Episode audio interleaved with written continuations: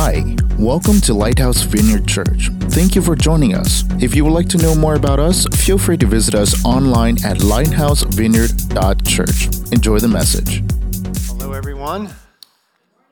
Man, it's good seeing you all. Some of you I'm seeing for the first time in a while. This is kind of exciting. So, uh, glad to have everyone here, and um, also glad to have uh, people joining us online. So, thank you for joining us if you're watching online or in the overflow room. Um, have you ever learned a little tip or a trick that like just changed your life? You ever had one of those? You know? I mean, we could probably spend all day just kind of sharing some of those, but I want to share one with you to start out with today. So, you know, frequently we will, um, you know, order pizza or something like that, and then we'll, um, why is that up there? Take that off the screen. Ben's a little jumpy. He's got caffeine. I see that. Just a little click happy going on there, right? Um, but you ever have one of those tips or tricks you know, that really just help you out? So for us, like we'll order pizza and then we'll take the leftovers and we'll put it in uh, a bag, in a Ziploc bag, and we'll just put it in the fridge or we'll sometimes even freeze it for later. But, um, but you know, you try to get the air out of the bag and you just can't get it all out, right? Because you want it to be like vacuum sealed. Well, I found this trick the other day. All right, so here's the deal. So you're like, here's, if you want to put oranges in a bag, tangerines, which you never do, but that's all I had. All right?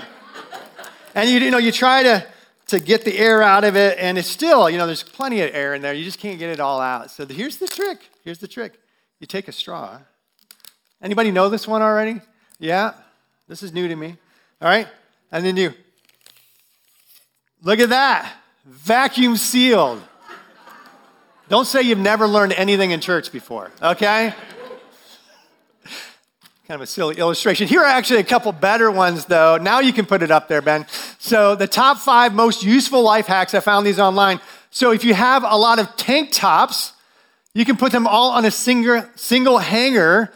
If you have, what are the shower curtain rings? Is that what that is? Yeah, look at that. I can put all of my white tank tops on there. at one time. We don't, we don't even have to fold them, babe. So, all right, well, now the next one, don't put it up yet, Ben. So, if you have like a can of paint, I had to check just to make sure. If you have a can of paint, you know, and you have a paintbrush, you know how you're like, you rub the paint off, you wipe the paint off, and it always goes over the side, right? Well, check this out. Put a rubber band across the, yeah, and it all goes into the can and none of it goes on the side. How cool is that? Yeah, that's worth coming for. That's worth coming for. Now, how, now here's another one. So, have you ever cut the end of your finger? I've done that like when I'm peeling potatoes. I just can't not. Just the off goes the end of my finger. It just happens all the time. And so you put a band-aid over the top and it just kind of sticks out. It's just this goofy looking thing. Well, here's a here's a life hack for you you cut the two sides and you cross them, and it snugs right over the top of your finger, the band aid. Doesn't that look good? You see that? Cut the two ends, cross them over, it pulls it down, and you don't look like a goofball. It just looks, looks much better. All right, here's another one. Now, this is, this is the first world problem, but you know when you're getting gas at the gas station and you pull up and you try to put the little thing under there to hold it and there is no little thing? You had that, and you're like, I gotta stand here. I mean, this is for like a whole minute. Well, here's a life hack for you. Check this out. You put the little cap underneath it. Yeah, check that out. I haven't done that yet. I hope it doesn't overflow or anything, but it should work. Yep, hands free gas pumping. Big deal. Now that my favorite one though is this. So, you know, you, you tell your spouse or you know one of your children, hey, I'm going to go warm up a couple bowls of some leftovers, maybe some Chinese or whatever, and you go to put them in the microwave, and they, you know, two bowls don't fit, right? You just can't. So now one of you gets to eat before the other. It's a bad deal, you know, all that stuff. Because I'm usually eating before Rose gets a chance to have hers, you know. Um, But here's the life hack for it you level up. Ooh. Put a coffee cup underneath one of them, and then they both fit in the microwave. Kind of cool, right? You guys can go home now. I think we're done. We've learned all we need to learn. But these are called life hacks. Life hacks. So, life hack is an idea, a strategy, or technique adopted in order to manage one's time and daily activities in a more efficient way. And I love these things. I love things that save me time, save me money, save me energy, uh, and they just make our life much easier. Well, let me submit to you that I believe that there are things in our life that we can do that I would call spiritual life hacks. These are things that help us spiritually. They increase our spiritual condition, they make life better, they help us to grow as followers of Christ. They're very practical. And our Bibles are full of these things, full of them. In fact, when I'm reading through Scripture, if I go back and look at what I've highlighted, they tend to be these life hacks like, oh, you should do this, you should do this, you should not do that. You know, those are the things.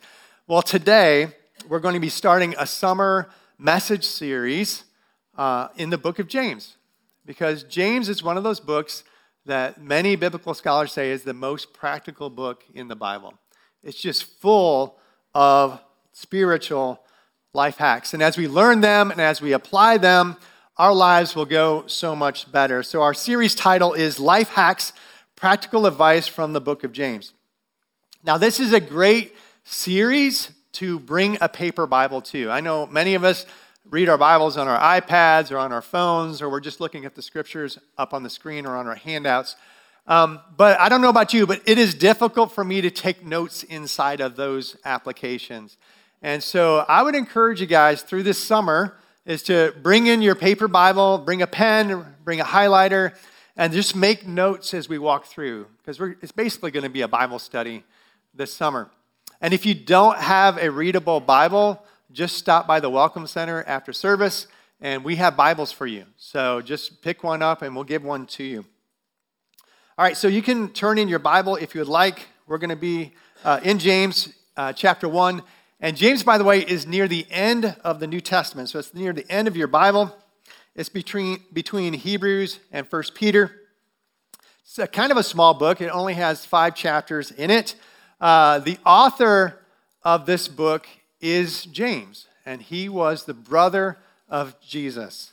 And this was probably written around uh, 50 or 60 AD. So think of it about 20 to 30 years after Jesus died and was resurrected and ascended into heaven. Now, at the time of this writing, James was a leader in the church in Jerusalem. Um, he was probably a pastor in the, truth, in the church there. So today's message is going to be called Life Hacks Endurance Under Trial. And that's kind of a theme through these first 12 verses that we'll be studying today is just having endurance under trial. Um, and we'll start with uh, verse 1, but let me pray first. So, God, we thank you for your scripture. We thank you for your word. We thank you, God, that you do not leave us as orphans. You do not leave us alone here on earth to figure things out by ourselves. You have given us instruction on how to succeed in this life and how to succeed spiritually to advance the kingdom of God. So, God, today I pray that you'd open up our hearts and minds to receive from you, uh, from your word today.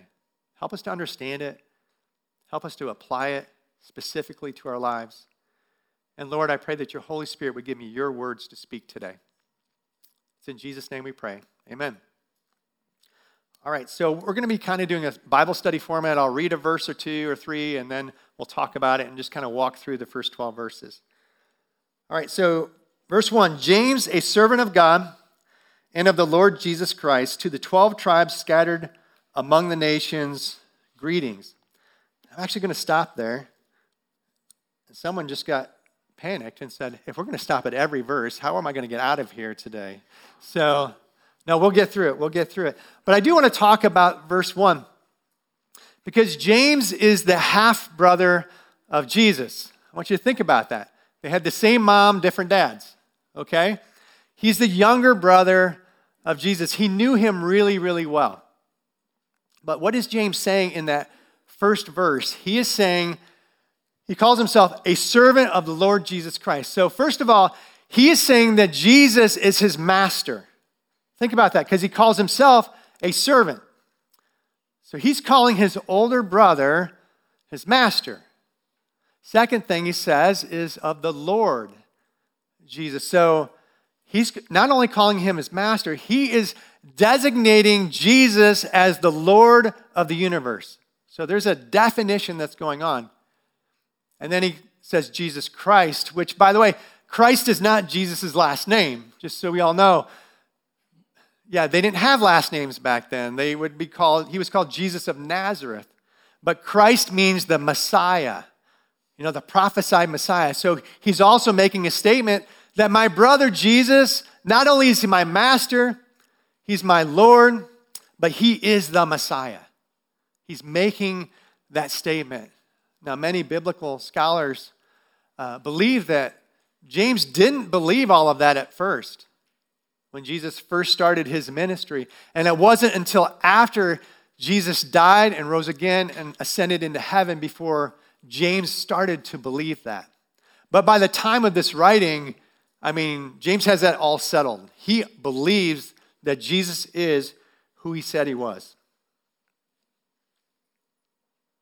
Now, um, James ended up moving from Galilee to Jerusalem to lead the church. He was in the church in Jerusalem when uh, the church started to be persecuted, when Stephen was stoned and the church was scattered. So, this, this message is to the, the, the believers who are scattered, they're refugees throughout, and persecution continued there in Jerusalem, even to the point where James is finally martyred. He's killed for his faith. A Greek theologian, Clement of Alexandria, says that James was thrown from the pinnacle of the temple and was beaten to death with a club.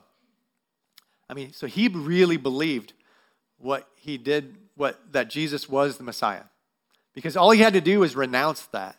But they threw him off the temple, and he did, that didn't kill him, so they stoned him and they ended up beating him with a club to death.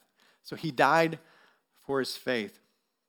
But the Christians were under that kind of persecution, and they were refugees, refugees throughout the area. And so they're suffering. If you're a refugee, I mean, you leave with just really the clothes on your back to a foreign land, and that's who he's, he's speaking to. So he goes on in verse 2, he says, Consider it pure joy, my brothers and sisters, whenever you face trials of many kinds, because you know that the testing of your faith produces perseverance. Let perseverance finish its work so that you may be mature and complete, not lacking anything. Well, you can say that James is like the eternal optimist. He's saying, Consider it pure joy that you're facing trials. I don't know about you, but it's, it's difficult to consider it joyful when we face trials, right? But James is saying, consider it pure joy because it's going to produce a fruit in you it's going to mature you. Now, you might think that that's a little bit far fetched, right? That trials would create maturity, but I've seen it in my life in a couple of instances. Uh, first of all, when I went through the divorce, uh, my divorce, my first marriage, um, man, I, that was a trial. That was really difficult circumstances, but it changed me. People that knew me before the divorce and knew me after would say that I'm a different person. It was only through that trial that I was changed. Also, I've seen it. I've seen it in my kids' lives as well. I'll give you an example. When I was, um, uh, when my kids were younger, I used to coach like baseball and softball at uh, Eastside Little League in South Bend. And so I, would be coaching these games, and I'll tell you what, the parents, have you guys ever been to a Little League game? The parents are insane anymore. I mean, they, they are screaming about a, a call, what, like an eight year old, you know, stepped off the bag and got tagged, and they're like, no way. And they're yelling at the opposite kids and yelling at the parents and the refs. And I'm like, this is crazy. Well, um, when John Michael, when I adopted John Michael, and uh, he started playing wheelchair basketball down in Fort Wayne, we had him on a team down there. I mean, it was super competitive. It was so much fun to watch these kids play this competitive game of basketball. Um, but there was one time I remember we were actually like in the, the national playoffs. I mean, we're I think we're down in um, uh, Kentucky, right? Louisville. We're down in Louisville, and I mean, like super competitive game. And this one little boy who you could tell had never really played before, probably had never scored a basket. The ball came to him, and he's kind of under the paint. Now, what I would have done is just like whap, you know, knock the ball clear out of the court or whatever. But the kids, I mean, this is the middle of a super competitive game. They backed off and they let that little kid move forward and take a shot, you know, hoping he'd make it. And, you know, I don't even think he made it to the rim. Um, but they, they let him do that. And I'm like looking around at the other parents, and the other parents are cheering and like, oh. And I'm like, what is this? They have like these good attitudes, and the players, I mean, even John Michael, I remember that, he backed off. I'm like, what is going on? But through those years of watching parents and watching the, the refs and watching the kids, I mean, it was a totally different atmosphere. Super competitive, but the sportsmanship was over the top. There was character, maturity in these kids and parents that I had not seen in Little League sports. And, and they weren't Christians. Very few were actually Christian parents and Christian players, but they had this maturity. And I, and I said, you know what? I think I know why. Because if you've ever had a kid in a wheelchair or uh, you know a special needs sibling, you understand there's challenge and trial in that. And so, because of that challenge and that trial, it brings maturity, and it really does. That is, that is the, the, the life hack for this one is that trials are great opportunities for our faith to grow. They're great opportunities for us to mature. And we need to embrace them joyfully. Because James is saying, you're in a trial.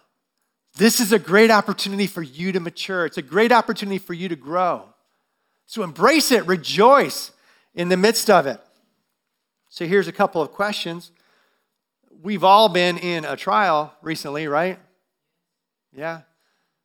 I mean, it may not be a big deal, but I haven't been able to go to Starbucks at Martin's because I don't have a mask that I'm putting on, and you need one over there. So, but, but we all have been through these trials, greater ones than that, of course. So here's a question Have I been joyful during this crisis? Ask yourself that. Have I been joyful in this crisis? Because it's an opportunity. And here's the second one Have I allowed this crisis to mature me? Maybe that's more important. Have I allowed it to mature me? I think a key to that, by the way, is to be joyful in the midst of trial, because I think that produces perseverance. All right, it's a little convicting, a little convicting for me. I could have used this message about eight weeks ago, maybe. Um, but we're still in a crisis, guys. I mean, there's still challenges happening. A friend of mine texted me last night and said, Hey, um, a coworker of mine just tested, tested positive for COVID and I work with him pretty closely. Should I come to church tomorrow? I'm like, no, not till you get tested. You know, make sure you're clear before you, you come in. And that's just the reality of what we're dealing with. He would rather be at church today, and he's not here. So we still have these challenges, guys, but let's be joyful in them. Let's let God produce maturity within us in the midst of it. All right, moving on.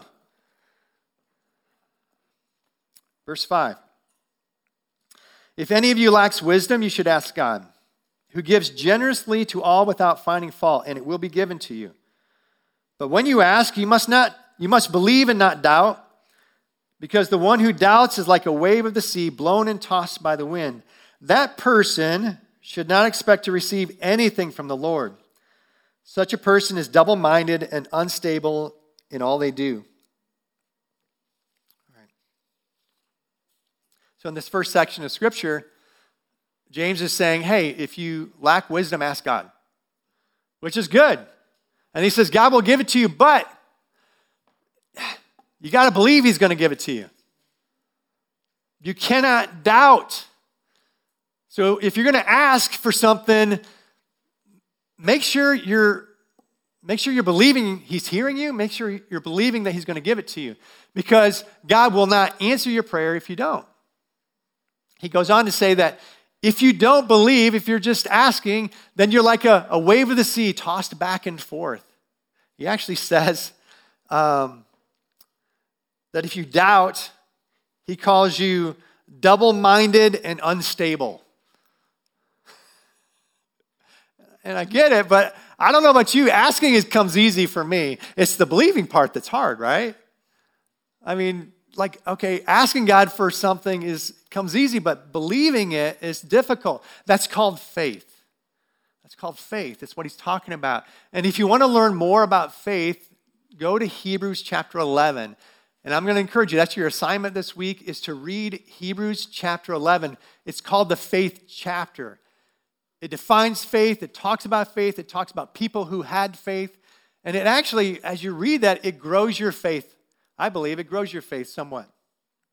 But I want to read uh, verse 1 because this is the definition of faith.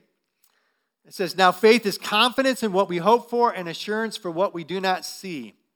Confidence in what we hope for and assurance in what we do not see. I'll just give you a small example. I have confidence that our live feed is working right now. you know, and I'm, I, I have assurance that people are watching it online, right? Hey guys, but I can't see it. I can't see it. I don't really know that it's happening, but I'm hoping that it is. You know, uh, so I have faith in our tech guys. I have faith in Joe Tran who put this all together. Faith in Xfinity that they're streaming it for us. Well, if we can have faith like that, can't we have faith in an almighty God? right? Because we do. We have, every day, we have faith when we're driving down the road. We have faith that the car coming our way is not going to swerve over and hit us. When we go to start our car, we have faith that it's going to turn over. Guys, we can have that kind of faith in God. But it is something that grows. I will tell you, it is something that grows. Because, I mean, for example, if you go to start your car and it doesn't start, well, the next time you go to start it, you're probably like worried is it going to start? You know if it doesn't start you know? But as your car starts consistently over time your faith grows. And that's what happens when we pray. When we pray and we believe that god hears us and he answers our prayers it grows our faith. When others pray and they have answers to prayers it's contagious and it builds our faith so our faith can grow no matter if you have a little bit of faith or a lot of bit of faith this is something that we can all grow in but faith is a requirement. This is your life hack. Faith is a requirement for our prayers to be answered. Not only is it a good thing, it's a necessary thing according to James. If you doubt, you shouldn't think that your prayers are going to be answered. We have to have faith. Now, I will tell you, sometimes the answer to our prayer is no. Okay? Sometimes it is no. That's why we pray and then we submit it to God's will because God actually knows better than we do. He does. He knows better than us.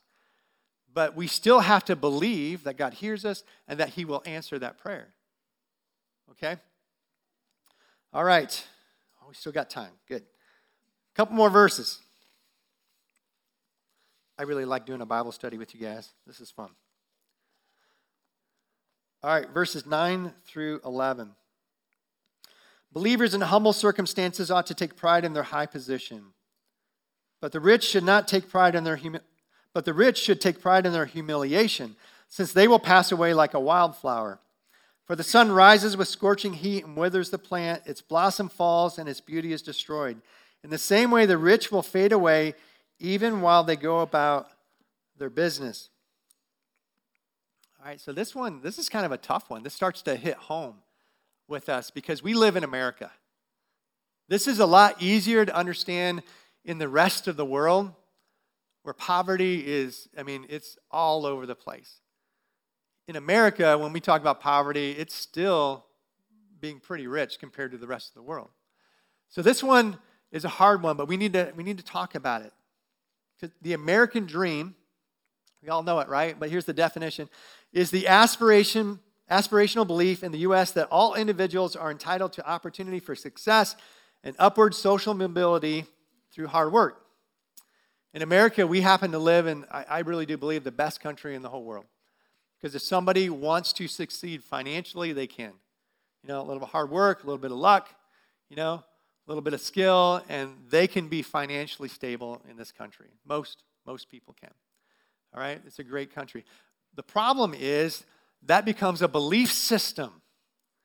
The belief system is that I live in America, therefore I should do everything I can to be wealthy. I should be rich. You know, it's keeping up with the Joneses. If somebody else has something, then I should have it. And we are drawn towards things. We are drawn, we give up family, we give up church to go after the almighty dollar. That's just what happens. There are a lot of churches around uh, the country that teach if you're a believer in Christ, then you get to be rich. You know, it's called the prosperity gospel. Some of you have heard of that. Some of you might have attended a church where that's the case. They're saying God's will for you is for you to be rich. That's not what I understand from Scripture, right? This is one of those scriptures where he's saying believers in humble circumstances ought to take pride in their high position. He's saying if you aren't rich, that's a good thing. That's a high place because you know what? You're not going to depend on money because you don't have it. You're going to depend on God. And when you depend on God, go back to the earlier verses, your faith grows. Your faith grows. But if you have money, then you depend on your money. You depend on your checking account. You depend on, on yourself. You know, oh, my car broke down. I, God, I need you to help me get to work. No, if you have money, my car broke down. Okay, I'm going to have to take that in. I'm going to get a rental car. You know, we just buy ourselves out of those situations. Um, the greatest example of this was uh, growing up, my dad was a general contractor. And, uh, and so I got to learn firsthand what it's like to own your own business. You know, any business owners in here? Yeah, a couple. Um, the, the business owners, you know, there's no guaranteed paycheck right? You, you are like waiting for that next job, that next job, um, because there's no guarantee that you're going to get that next paycheck. And uh, my dad, there were many times that on Friday he was wrapping up a job and he had no job lined up for Monday. And uh, he just be trusting God. And by Monday, he was starting his next job because it came in through the weekend. Man, that was a great opportunity for his faith to grow. So it's the same way, you know, if we have don't have the finances, it's a great way for our faith to grow. I've seen that over in South Sudan. Man, when they are praying all night so that they have food the next day. And then God shows up. God shows up. But if we have the money, if we have the finances, that can be a challenge. It really can. So here's two thoughts from this. If you feel like you're in humble circumstances financially, rejoice. Okay? It's an opportunity for your faith to grow. It's like being in that crisis. The second thing, which is really, this probably applies to most people in here, if you feel you are somewhat rich, or let me put it this way, you probably are somewhat rich compared to the world, all right, compared to the rest of the world, uh, be careful. Be careful because wealth is deceiving. We can learn to rely on, rely on it, rely on ourselves and lose the opportunity to rely on God. He also says that, man, it will fade quickly. Anyone have a retirement fund that you saw over the last eight weeks? You know? Whew. Like that. I mean, everything we had planned on, we had hoped for retirement was sitting in that account. And just in a few weeks, man, it is down, I mean, like 35%, just like that. All right. So, our goal in life should not be to become rich. That's the life hack. Don't teach your kids that that's the goal. Don't live like that's the most important thing in your life because it's not. Actually, Matthew 6:31 says, "So do not worry saying, what shall we eat or what shall we drink or what shall we wear, for the pagans, the pagans run after these things. And your heavenly Father knows that you need them. But seek first his kingdom and his righteousness, and all these things will be given to you. One thing that we can trust with God is that he will take care of our needs. What we eat, what we drink, what we wear, where we live, he will take care of those. And we can trust him in that. All right, one more verse for today.